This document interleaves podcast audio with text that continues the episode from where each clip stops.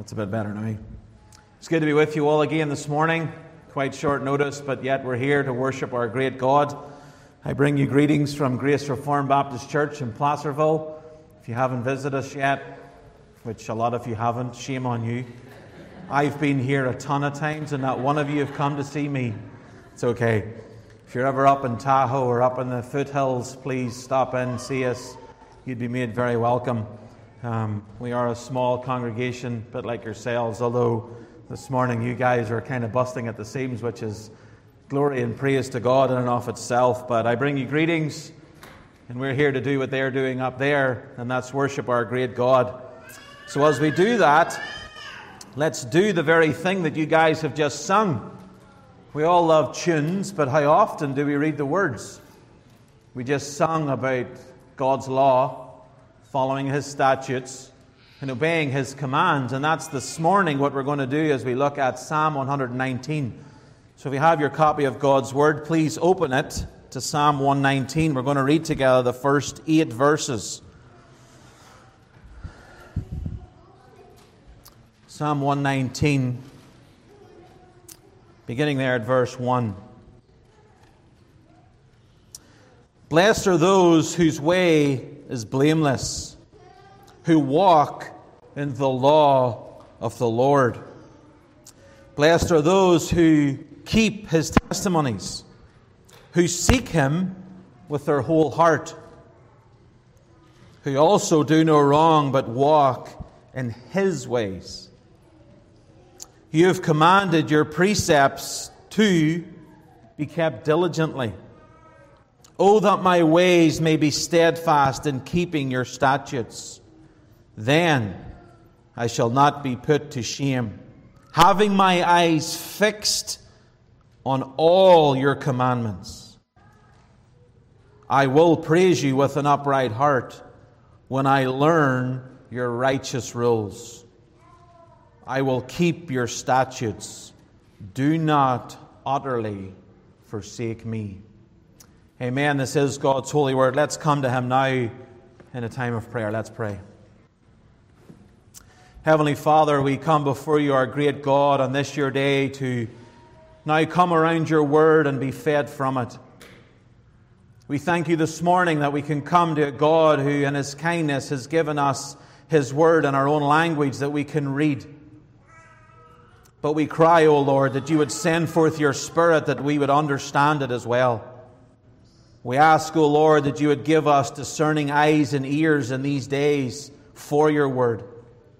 When it's being trampled underfoot and being pushed aside, we pray, O Lord, that we would be like the psalmist and that we would love your law, that we would love your word, and that we would live our lives by it.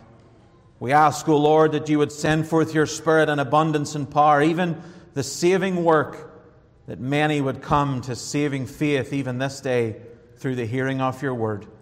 These things we ask in Christ's precious name. Amen. I'm sure all of us, if not most of us here this morning, are familiar with this psalm. I'd kind of like to read it all, but we, your dinner may be burnt across the way, but we're not going to do that. We only read the first eight verses. You know, indeed, that it is the longest chapter in the Bible. You know it's one of two psalms, or if you didn't, you do now that it's one of two Psalms devoted to the subject of the Word of God. The other one being Psalm 19. Kind of easy to remember since the numbers 19 and 119 are a match set. So if you ever want to learn about God's Word, there's your two Psalms. And this Psalm, as I've read it and studied it, is so vividly clear about the true Word of God. I've always wanted to preach this psalm, a little bit about me, but I've always been daunted by it. It's the biggest chapter in all of the Bible. At first glance, and second glance, and third glance, it, came, it kind of seems a little bit repetitive. But man, in these days, do we not need that repetitive Word of God? There have been entire books written about this one psalm itself probably the well, most well known one that many of you, I'm sure, will have on your shelves is Charles Bridges, that 19th century Anglican who wrote and devoted that exposition of Psalm 119. It's an endearing value, this book. Its promises are rich. And even Spurgeon wrote that Bridges' work in the 119th Psalm was worth its very weight in gold. Luther said that he would not exchange one letter or leaf of the 119th Psalm for the whole world. Now, when you hear those, sometimes as a preacher, you're kind of left standing going, Wow, should I even attempt to do that? But what are we missing in these days? How can we, as God's people in these days, have the same thoughts and intents about the Word of God as they did in days gone past? What Psalm 119 this morning, and if I get to come back, Lord willing, will give us an investigation of mental and spiritual help. Where is it found? The Word of God. It's consistent, its meanings are deep, its applications are so relevant to today. And yet, how often, if we were to go into various churches this morning, would this, and more importantly, this, be cast to the side? Puppet shows balloon modeling, all forms of whatever you want to call it. I would call it something in Irish, but I won't because we're in the house of the Lord. But it's blasphemous. This is what we're about. The psalm itself is both a meditation on the Word of God and a summons to meditate. You're familiar, I'm sure, with that famous verse of Psalm 119, verse 97, which I learnt in Sunday school. Oh, how I love your law. It is my meditation all the day. That word meditation or meditate occurs numerous times throughout this one chapter. And what's more, as we remember the psalm and those meditations, this is God's word that we are meditating upon. But every one of the verses that we read speaks of God's Word in various ways. Children, you can read through it and find them. But here are some words that you can look for statutes, rules, commandments, words, precepts, testimonies, promises, and so on. This chapter draws us back to the place where we all need to be this morning, and that is God's holy word. Psalm 19 was written to show us how we can receive the maximum blessings in our lives as we live here. These 176 verses of this psalm are longer than some books of the Bible themselves. Psalm 119 could be called the gospel of the undivided heart for God's way. The real blessings of life come from keeping the law of the Lord and loving the Lord off the law. And every possible need we that we may have here today or as we leave through those doors. God reveals in His holy word that He will meet those needs, that He will help us through them by His holy word. This morning, as you have that book on your lap, do you treasure that book more than anything this world has to offer? You see, heartfelt fellowship with God is enjoyed by a love for God's Word, through which God communi- communicates and communes with us by the help of the Holy Spirit. That's why we prayed for the help and the aid of the Spirit to come along us.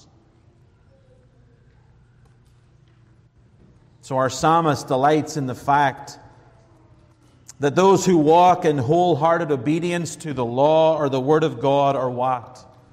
They're blessed. This prompted him to become more obedient to God's commandments so that what? He might follow his ways. And then this man of integrity gave thanks that he could learn more and more about God and all of his statutes. You see, lovers of God's holy words are indeed blessed because they are pres- preserved from defilement. Look at verse 1. Blessed are those whose way is blameless, who walk in the law of the Lord. They become holy in their actions, verse 2 and 3. They are led to follow after God and integrity in verse 2. This holy walk that we speak of this morning is to be desired because of what? Because God commands it. Verse 4 You have commanded your precepts to be kept diligently. And when we do that, our devout soul prays more and more. Verse 5 Oh, that my ways may be steadfastly kept in keeping your statutes. This is a glorious psalm to be read, understood, and meditated upon. And so this morning I want to open this psalm under three headings. First heading is the blameless of God are blessed. We see that in verse 1 through 3. Then, secondly, the blameless become blessed in his ways. Verses 4 through 6. And then, point 3, the blameless resolve to obtain the blessing, verse 7 and 8. And I'm going to pause and do something. I'm getting blown to smithereens up here. That feels better. okay, point one. The blameless of God are blessed. Okay? Verse 1 through 3. Blessed are those whose way is blameless, whose walk in the law of the Lord. Blessed are those who keep his testimonies, who seek him with their whole heart, who also do no wrong but walk in his ways. The psalmist here is enraptured with the word of God because the highest ideal of blessedness comes from being transformed by what? His holy word. He is gazed upon the beauties of the perfect law. And he exclaims what we find there in verse 1 Blessed are those whose way is blameless, whose walk is in the law of the Lord. Verse 1 begins as so does Psalm 1 that you guys have just sung, with the pronouncement of a blessing upon that undefiled. Those who are blameless, those who are upright, those who walk in the law of the Lord. Blessedness doesn't come from anything in you. So if you're sitting here this morning and you're already starting to get puffed up, let me get that little pin and burst your balloon. There is nothing in you. You are vile. That's where we start this morning. The lowest of the low. But blessedness comes because of the grace of God. And that comes upon those who live according to God's word. Not your words, not your next door neighbors, the guy up the street, God's word. Blessed are those who walk life submitted to God's true revelation. Notice that the holy life is a walk, it's a steady progress, it's a maintained advancement, a determined endurance. The Christian life, brothers and sisters, is not a sprint.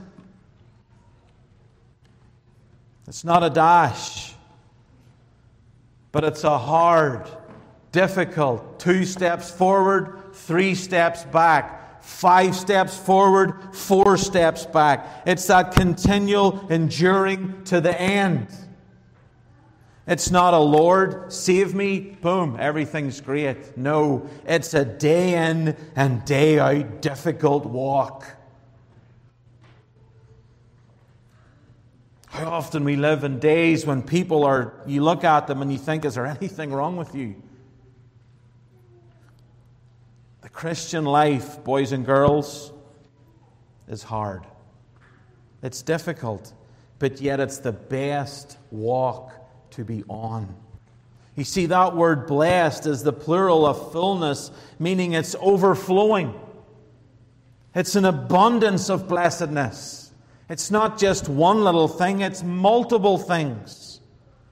It means to be happy or, or overflowing with happiness. This morning, do you feel blessed? Or are you sitting there moping and sorrowful? This morning I ask you, where is your joy? You see, it's a high degree of blessedness. Blameless literally is the complete or having integrity. This is what will happen to those who make the Word of God the center of their lives. This morning, if you seek to be blessed or happy, walk in the Word of God. End off. Let it be a delight to you. Let it be that thing that you yearn and you desire to have. Unlike the television shows or the movies we watch that sometimes leave us thinking so empty. And after we finish them, our minds are like numb. And sometimes, I don't know if you're like me, but you sit there and you go, What in the world have I just watched?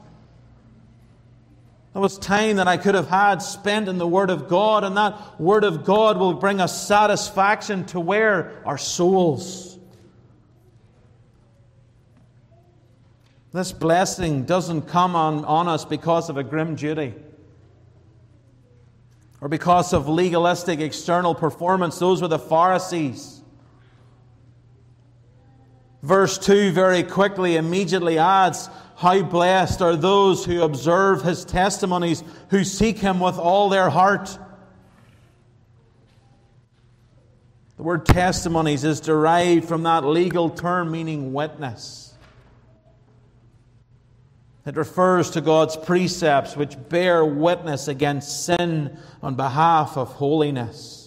We are to observe or to keep or preserve or protect God's testimonies with all of our heart. Not just a little bit, but all of it.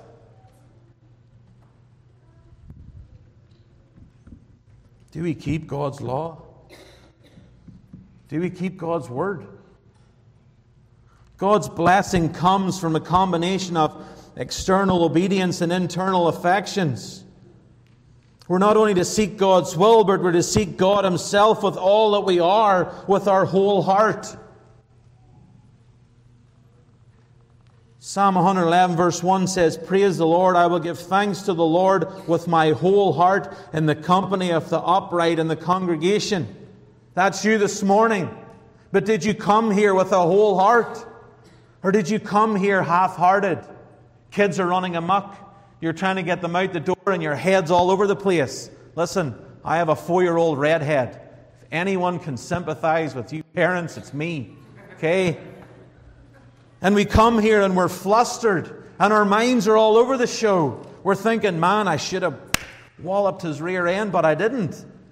And then we come in here and we start talking and our minds goes everywhere and we, we say how the week is and we sit down and suddenly we're in the presence of God. We have to prepare to meet our holy God. Man, I can't believe how you read Leviticus this morning. Thank you, brother, for reading the whole thing. God is a good God, but He's also a just God. He's a God that made the Israelite people prepare for the day that He would come and see them. That is the Sabbath day. He asked them to prepare this morning, church, Merv. Okay? Do we prepare adequately enough to meet our great God here as a congregation? Do we come with our whole heart? Or do we come going, well, it's what I do on a Sunday? We should be coming in through those doors, as it were, on our tiptoes, floating on air, ready to meet our great God. Yet how often we come in flat. And the world has taken its toll on us and we're depressed. Brothers and sisters, this morning, you have the greatest gift that God gave after His Son on your knee right now. Are you joyful for it? What is the great commandment say? You shall love the Lord your God with all your heart, with all your soul, and with all your might. That should be the practice and habit of our lives as believers. That we love God with all of our heart, with all of our soul, and with all of our might. I confess there's times I don't. There are times when these things are dull and our hearts are cold. Perhaps we've missed a Sunday morning or a Sunday afternoon service. Perhaps a brother has been trying to get in contact with us and sit down and read and pray with us, and we've pushed him off, and our hearts become cold, and we don't love God with all of our heart because we know that we are sinful people. This morning, I urge you, repent and run to the cross. If you're sitting here this morning and that, that book that's in front of you is literally just a book with words, then read it. Learn from it and see Christ in it and run to the cross. Seek forgiveness for your sins this morning before it's too late. You see, a benefit of seeking God is found there so clearly in verse 3 who also do not do no wrong but walk in his ways. Men of, of integrity and women of integrity are here described in both what they don't practice and what they do practice. They do not practice wrong, but instead live as God's word requires. If we walk in God's way, sin will be banished from our lives. Now, just hold on before you run down the road too far.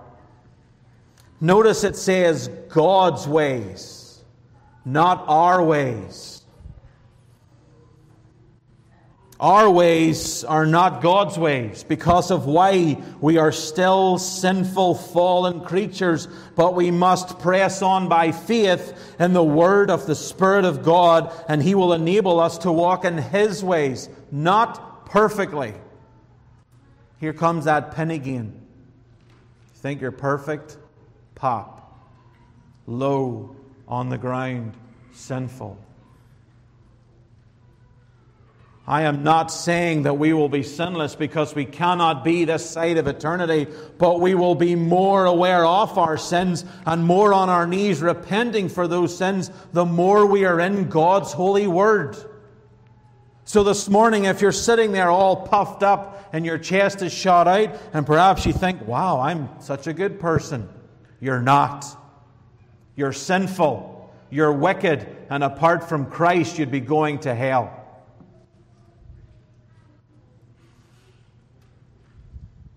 Think of your own walk individually, not as, not as a couple, not as a family, but you, yourself, alone. You can think back in days when your heart was cold and your mind was numb. Perhaps you got through the day or halfway through the day, and the kids, those children who we love and we cherish, have annoyed the life clean out of us. And we're at our wits' end. Remember, four year old redhead. We fought with our spouse, that person who you gaze into their eyes and call all beautiful.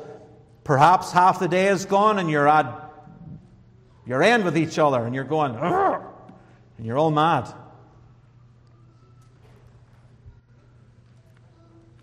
And you stop and you think.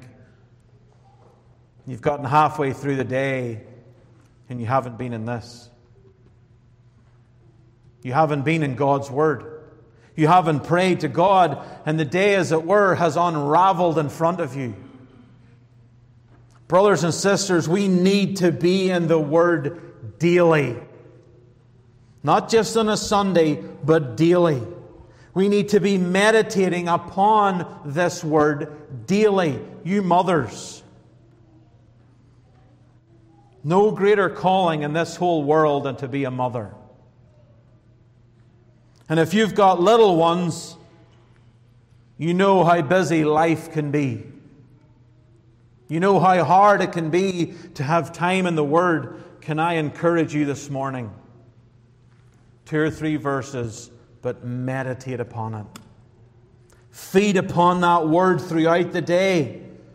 Don't beat yourself up as I know one lady does when she doesn't get time in the word as long as she would. Feed upon it as long as you can and then meditate upon it. That is what the psalmist is saying, that we can meditate upon the word of God throughout all the day. You husbands and fathers, Feed your wives through the Word of God. Have family worship. Bring your kids in, sit them down, open up God's holy Word, and feed them from it. Church, always have the Word of God in the center and nothing else. In a day when other things are being elevated, which are good in and of themselves, and the Word of God, as it were, is being pushed down and they're being raised up, take heed. Be aware. Be warned. There is nothing above the Word of God and that alone. So be careful. Be on your watch. You shepherds of this congregation, be aware. The Word of God is the last word. It's the word that we funnel everything through and nothing else. Yes, there are other things to help us and aid us, but always, always bring it back to the Word, the Word of our great and holy God. So I charge you this morning, mothers, small but often, fathers, much and give it to your wives, fathers, give it to your children, church, give it to the congregation, and then, church, as you guys have just prayed this morning, take it through those doors and take this holy word farther than these seats. That's your call. That is what God has called you to do. Do it. Because this word is so important.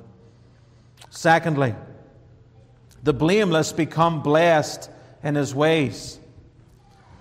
Verses 4 through 6. This wholeheartedly seeking after God is to be grounded in His revelation, nothing else but His.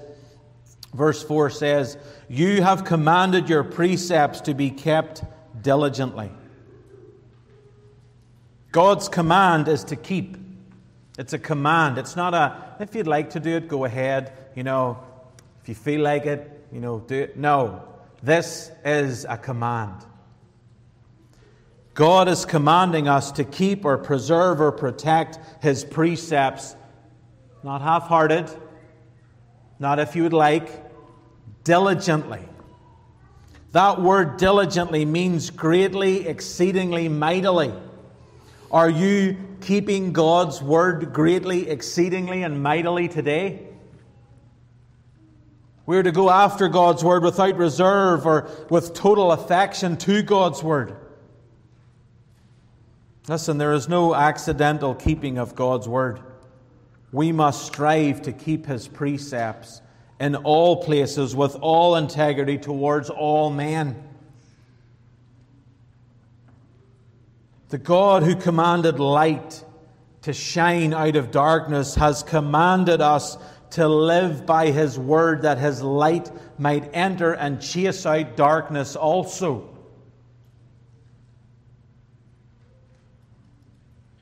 We're to go after the lost. We're to seek in the highways and the byways those who we need to show Christ to. That can be difficult. In a day when everyone's so easily offended. And they say, Well, you can't say that to me. You can't tell me that I'm going to hell. God has commanded us, commanded us to keep his precepts diligently.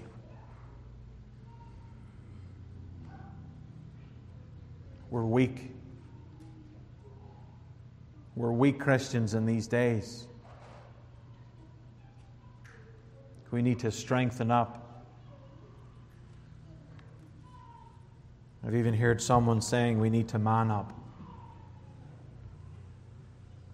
There are men and women who are dying in their sins. Boys and girls who are perishing in their sin. And we have the remedy.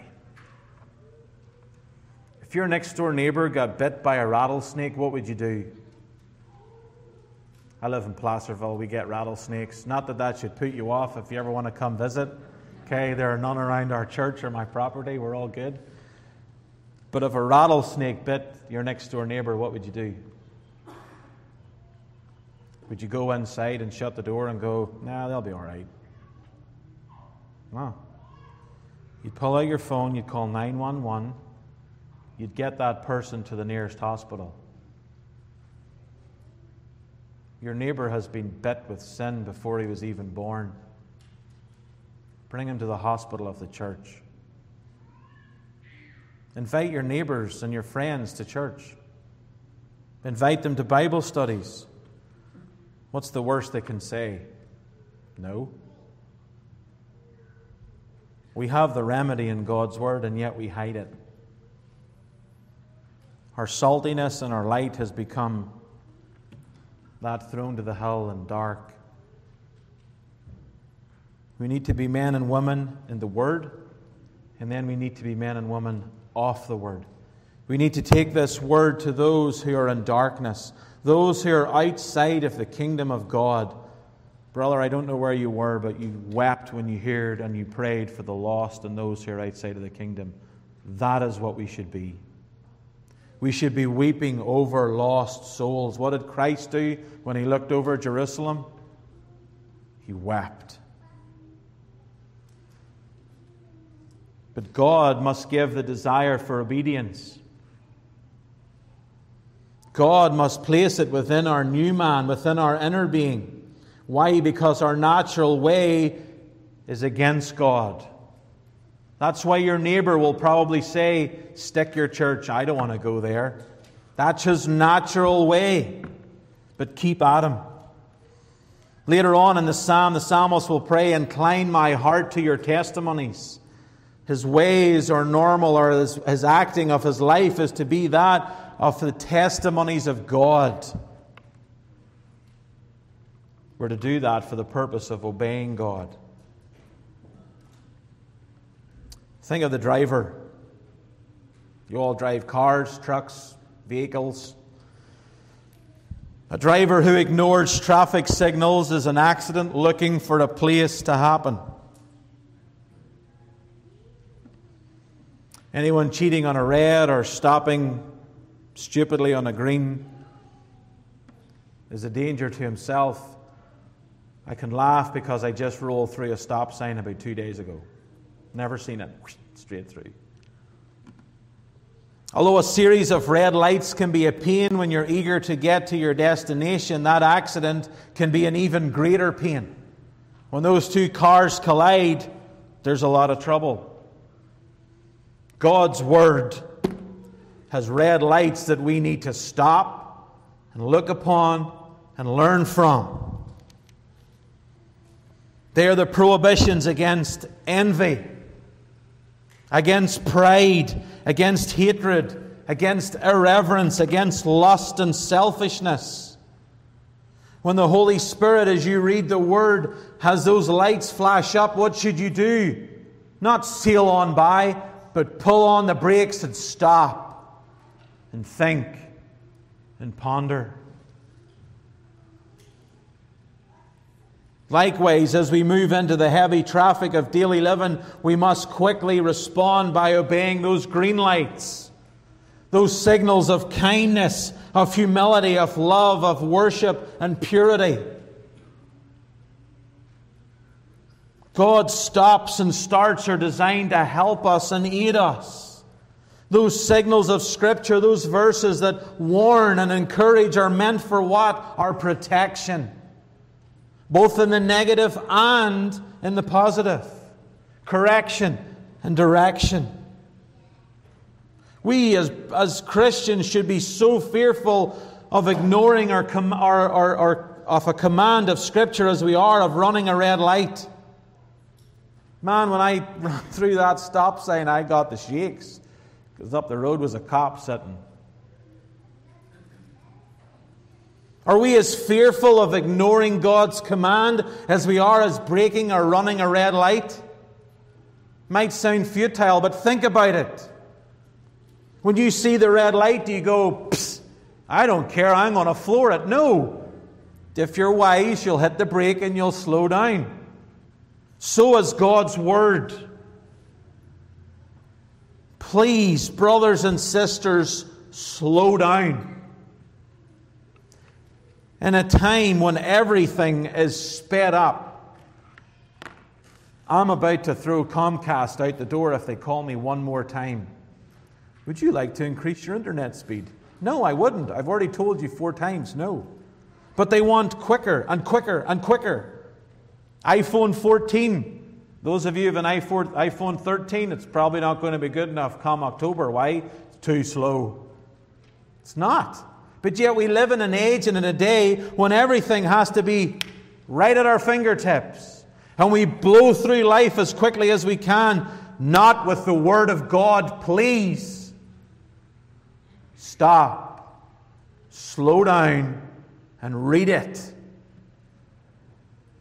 You can't keep these commandments in and of yourself. Here comes the pin.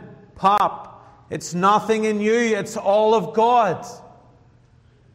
It's against our nature to do these things. But yet, through the, through the saving work of the cross, we, we should be doing these things. We should be crying on for the help of the Spirit.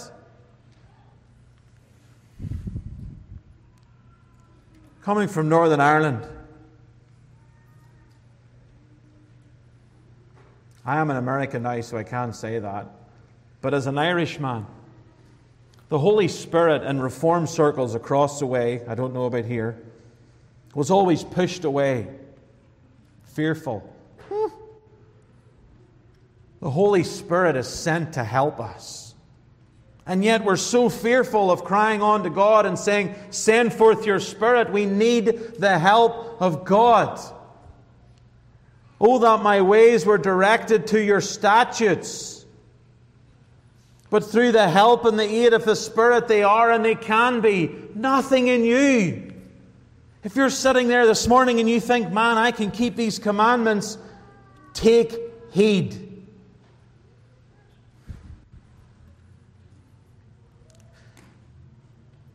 When we keep God's commandments, verse 6 then becomes very evident. We keep those statutes steadfast, then I shall not be put to shame, having my eyes fixed on all your commandments.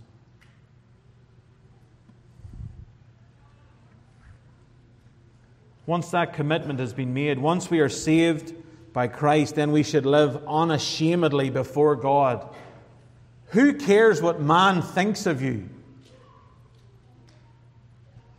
What does it matter if your neighbor thinks you're a fuddy duddy? If you don't know what that is, come talk to me after. Just yesterday, we sat down as men in our own church and we were starting to go through the Puritans and how they were teased and abashed and, and abused in many different ways. And yet, when we read yesterday, they were normal men just like us. But yet they had their eyes fixed upon God, which made them different, which made them stand out.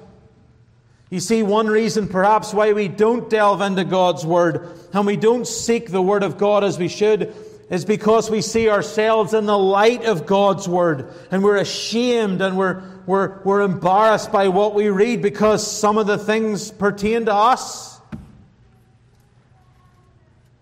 Calvin taught that the law of God is like that mirror. James 1:22 we look in a mirror or a mirror, sorry, a mirror, that thing that you look at. We see ourselves. Now, at a quarter to six in the morning, that's not a pretty sight. But when we look in that mirror through scriptures as we really are, we see how sinful and wicked we are. Red light, warning, stop, take heed. The law shows us our sin and our disobedience. This is meant to lead us not to despair. We shouldn't be pulling our heads out, but what is it to do? Is to drive us to our knees in repentance. The law is designed to drive the Christian to Christ.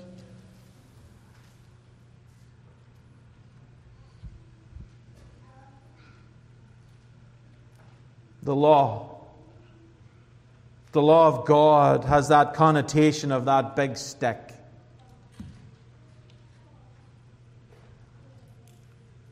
It's like that jockey on a horse.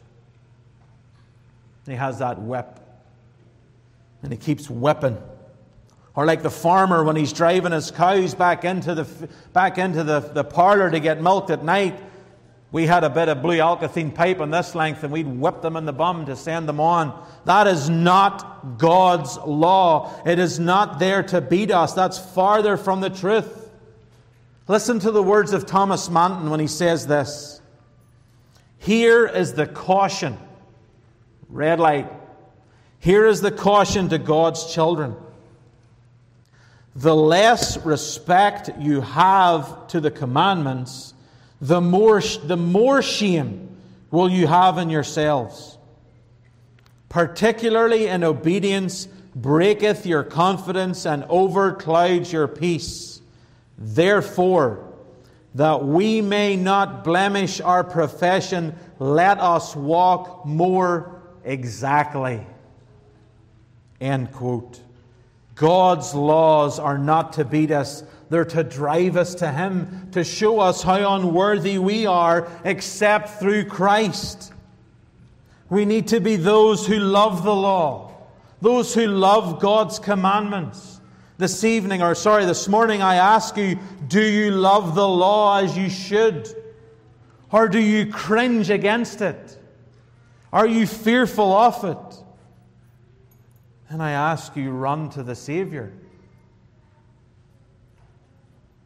The law of God should be our delight, it should be our portion, it should be everything with Christ.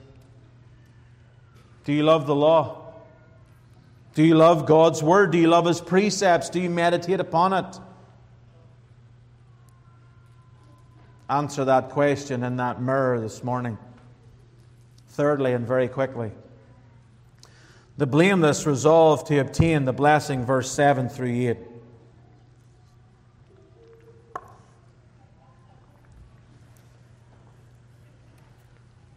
You guys have done it this morning. Can I exhort you as a congregation for your singing?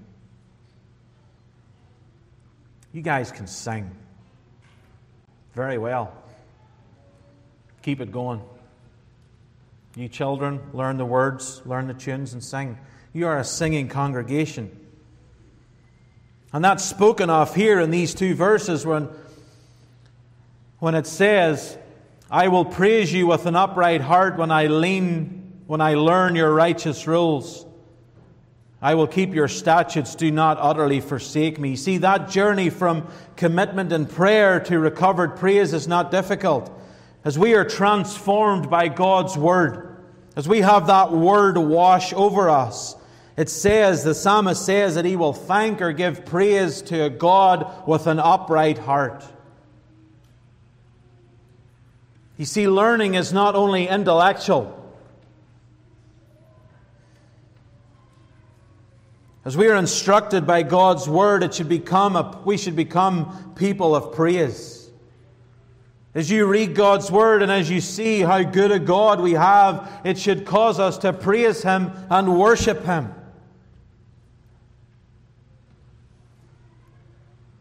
Perhaps if you're like me, you don't have a very good voice.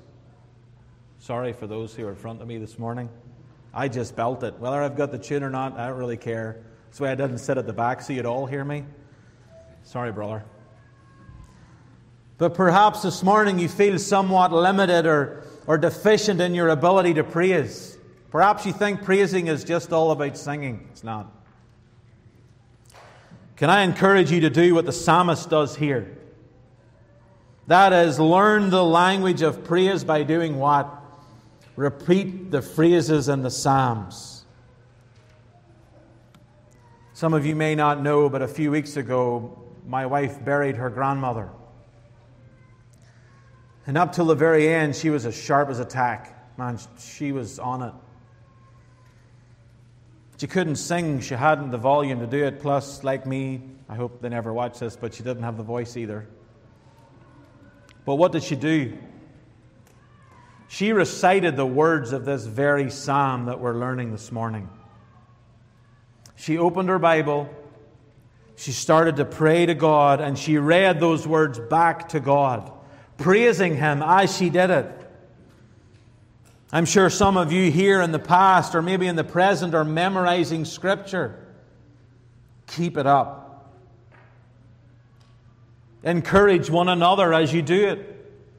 Brothers, seek each other out. Keep each other accountable. Sisters, you guys seem to do this a heck of a lot better than us men.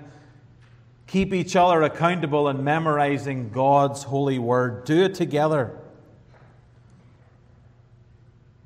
This book of Psalms will become that wonderful part of your devotional life. Practice that language of praise just like the psalmist.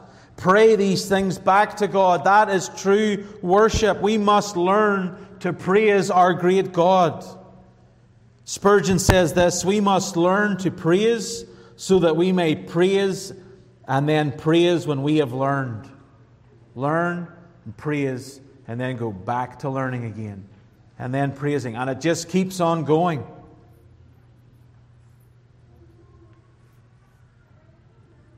Verse 8 is kind of that bringing us back to reality moment. But it's that calm commitment to God to keep His word. And it's that admission that God must enable one to do it. You cannot keep God's law or God's word by yourself. I will keep your statutes. Do not utterly forsake me. That word statutes comes from that Hebrew word meaning to hew or to cut, engrave or inscribe. This morning, do we cut and engrave and inscribe God's word upon our hearts? Or do we read it and then just go on about our day? The psalmist says, Do not forsake me utterly. Do not leave me to my own strength. Do not leave me to my own way. Why? Because then I'm in big trouble. We need the help of God to do these things. And so, in closing, this psalm was written from the perspective of the ancient Hebrews but it contains vital significance for us, these us new covenant Christians. This first stanza that we've looked at this morning enables us to be obedient and learn how to be obedient to His Word and nothing else. Not the thoughts in your mind, not the latest Facebook post and not even the words of your favorite and darling preacher that you would listen to. Yeah, you heard me right. We all have that preacher or one that we love to just go on YouTube and listen. And we come become numb to the things that they say. Why? Because we think they know it all. They don't. Kyle, no offense, neither do you. Neither do I. Neither does John or Gary. And neither do you sitting there. Be like the Bereans. What you hear, take it back to nothing else than the Word of God. As you listen to those men preach, just don't take it as if they are God themselves because they are not. Be wary. People are subtle in what they say and how they say it. And suddenly our minds can be like them and we become conformed to them and not the image of God. I'm urging you this morning be careful. As I preach, as Kyle preaches, as John or Gary or whoever stands in this pulpit, test them against the Word of God and if they go against it, grab them by the scruff of the neck and throw them out those doors. Brothers and sisters, be aware. There are wolves walking around in sheep's clothing. There are ministers who open up God's word who should not be allowed to have your ears opened. As us men prepare to open up God's Word, your job is to sit there and test it against Scripture. not to nod and agree with everything that we say, but to challenge against it. Now, hear me well. I don't want whatever number of people are here at the door, you know, lambasting or pointing the finger this morning. That's not what I'm saying. Draw us along, draw alongside us, talk to us. Okay? We're infallible men. We're only men. Test these things against God's word, nothing else, okay? We need to conform our lives and our families and our churches to God's word alone. Not what the church up the road's doing, not what we think we should have, not what we'd like to have, but what God's word tells us to have. You see, those who are truly blessed, those who are happy and content in the Lord, are those who have been redeemed from sin and death, transformed into new creatures, and transferred into the kingdom of Christ. Is that you this morning? If so, then you are a blessed person. Live your life like it. You see, that transformation is not possible outside of God and God's Word alone. We need God's Word.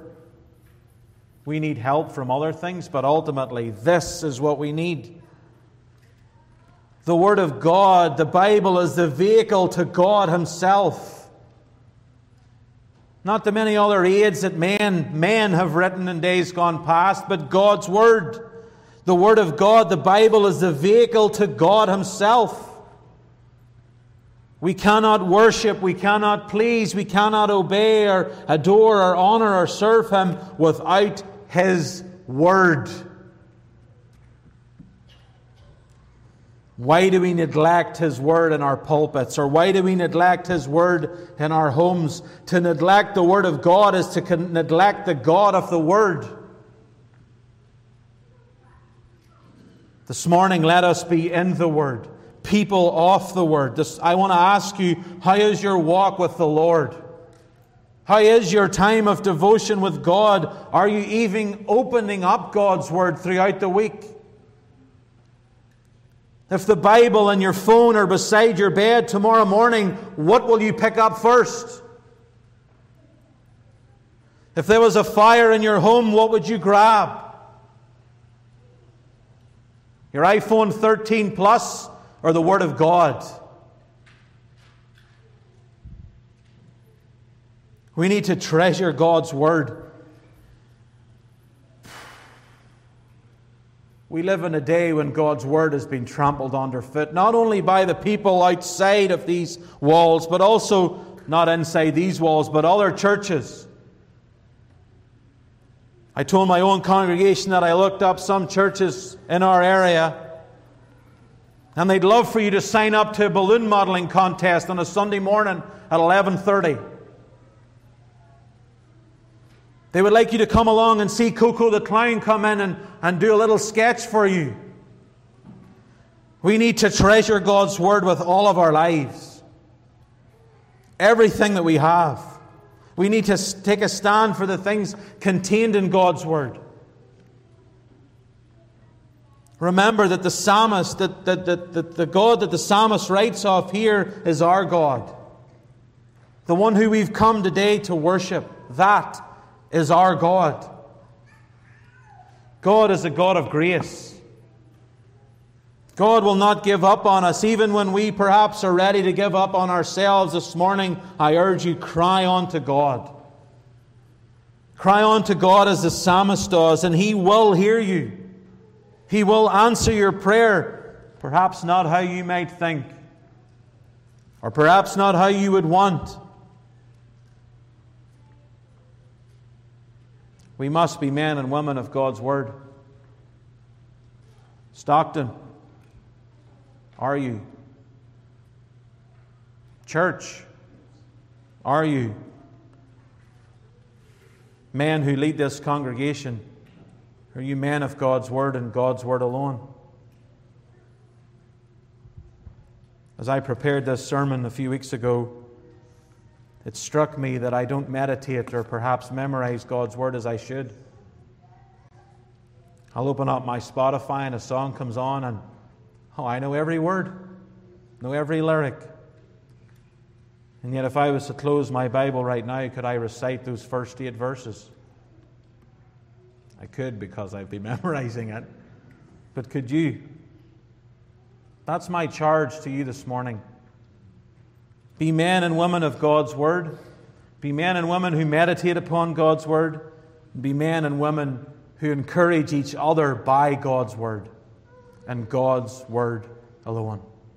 Amen. Let's cry on to our great God.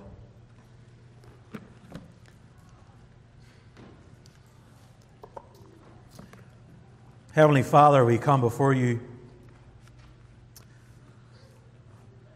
clothed only in the righteousness of Christ. And we come before you this morning and we need your help.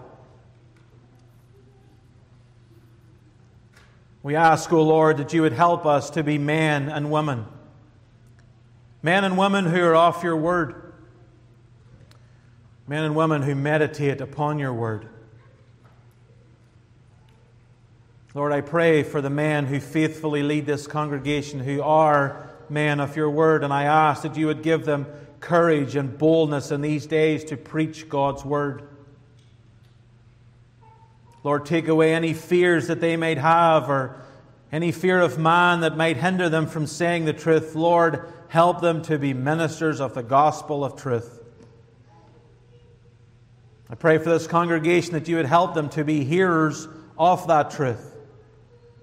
Help them not to push against it or to revile against it, but to embrace your law and your commandments, just as the psalmist said, with all of our hearts. That your law would not drive us away from you, but your law would actually bring us closer to you in these days. Lord, we ask for fathers and mothers that you would help us to teach our children your way. Help us as fathers to have family worship on regular occasions. Help us to bring our children to the means of grace as often as we can, that they can hear this word not only through our mouth, but the mouths of others. Lord, I pray for the mothers of this congregation that you would help them. Give them time in your word. Help them to meditate upon these things and encourage their hearts by it. Help them not to beat themselves up or to be despondent, but to read your word and, and to be encouraged by it. Lord, we do pray for where you've placed us in this west coast of America. We do thank you for faithful churches up and down it, that you would help us in these days to be churches of your word. May it be that it would be front and central to everything that we do. That as we do it, we would return you praise for the great God that you are. Lord, be with us now. Take us to our homes and safeties. Even help us as we eat together in fellowship and then we do pray for the service this afternoon that that, O Lord, would be an encouragement to the congregation here. Help the preacher of your word, fill him with your spirit. May he bring it with power and with authority that can only come from you. And may he decrease and may you increase. And may the people of God worship and praise you for who you are. These things we ask in Christ's precious name. Amen.